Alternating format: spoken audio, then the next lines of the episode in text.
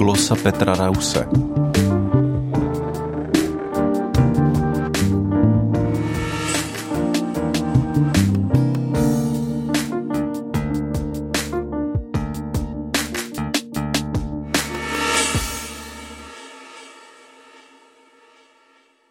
Nedávno jsem si psal s umělou inteligencí a na závěr rozhovoru jsem jí poděkoval. To zarazilo kamaráda, který se mi díval přes rameno. Ty děkuješ umělé inteligenci? Vždyť je to stroj, věc. Nevím, proč bych nemohl poděkovat věci, když se s ní mohu normálně bavit, ptát se jí a očekávat odpovědi. Vždyť já si občas povídám i se svým autem, které mě vůbec nevnímá ale vozí mě. Jaký máme vztah k věcem? Člověka ta otázka napadne nejčastěji u smetiště, když vidí, co všechno lidé vyhazují. Co pro nás věci znamenají? Jakou jim přiznáváme hodnotu? Teď nemyslím na cenu, jde mi opravdu o vztah. Když jsme byli malí, měli jsme pocit, že věci tu jsou kvůli nám – Tehdy se to ovšem netýkalo jen věcí, všechno tu bylo kvůli nám, celý svět, rodiči počínaje. Malé děti jsou neobyčejně sobecké, plně soustředěné na sebe. Nejde to jinak.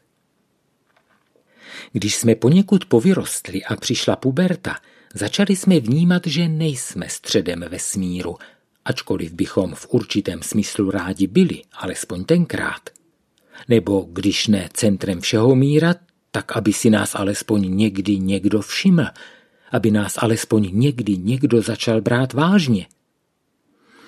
Já měl vždycky rád přírodu, zvířata, krajinu.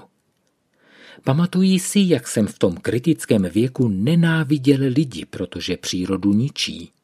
Zavrhl jsem lidstvo kvůli věcem.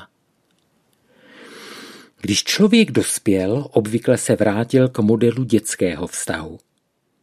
V současné době se to vyslovené obvykle poněkud zmenšilo. Přibylo lidí, kteří ani tento krok neudělali a zamrzli na úrovni pubertálního vnímání. To ale na mé dnešní úvaze mnoho nemění.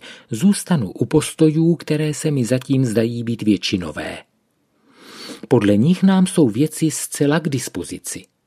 My se cítíme být středem a možná i důvodem existence vesmíru.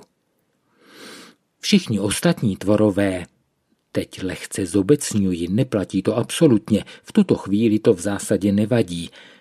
Všichni ostatní tvorové se svému prostředí přizpůsobují, jinak vyhynou.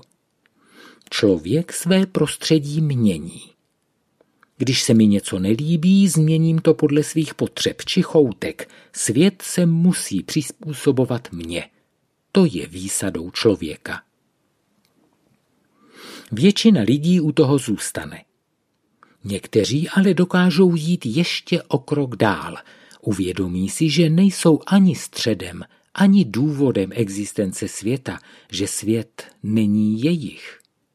Že mohou sloužit něčemu většímu vyššímu a že svůj život mohou prožít s ještě daleko větším užitkem, když nezůstanou sami sobě cílem. Vrací se tak ke způsobu odrostlejších dětí, jen s větším pochopením, s větším nadhledem. Už nepotřebují lidstvo nenávidět, vnímají ho ale ve větších souvislostech. Nevytrhávají ho ze světa, ale ani jim se světem nesplývá.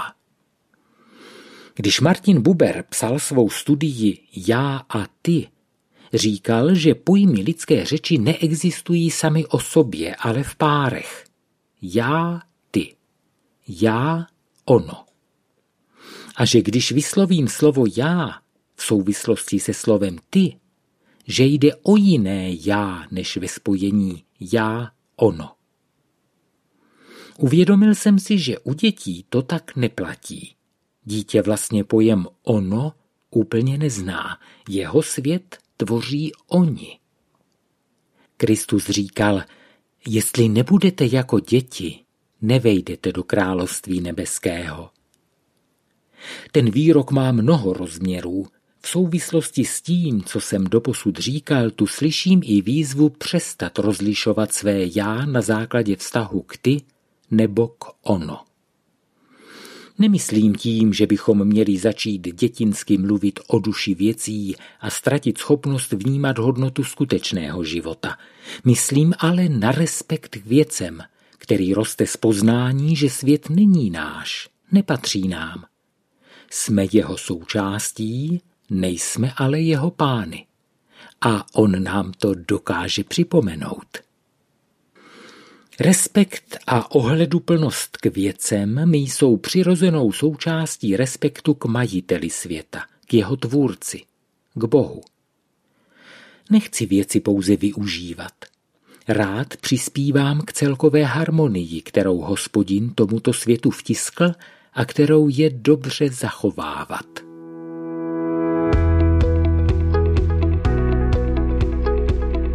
Podcast vznikl na Rádiu 7, které žije z darů posluchačů. Pokud nás budete chtít podpořit, budeme rádi.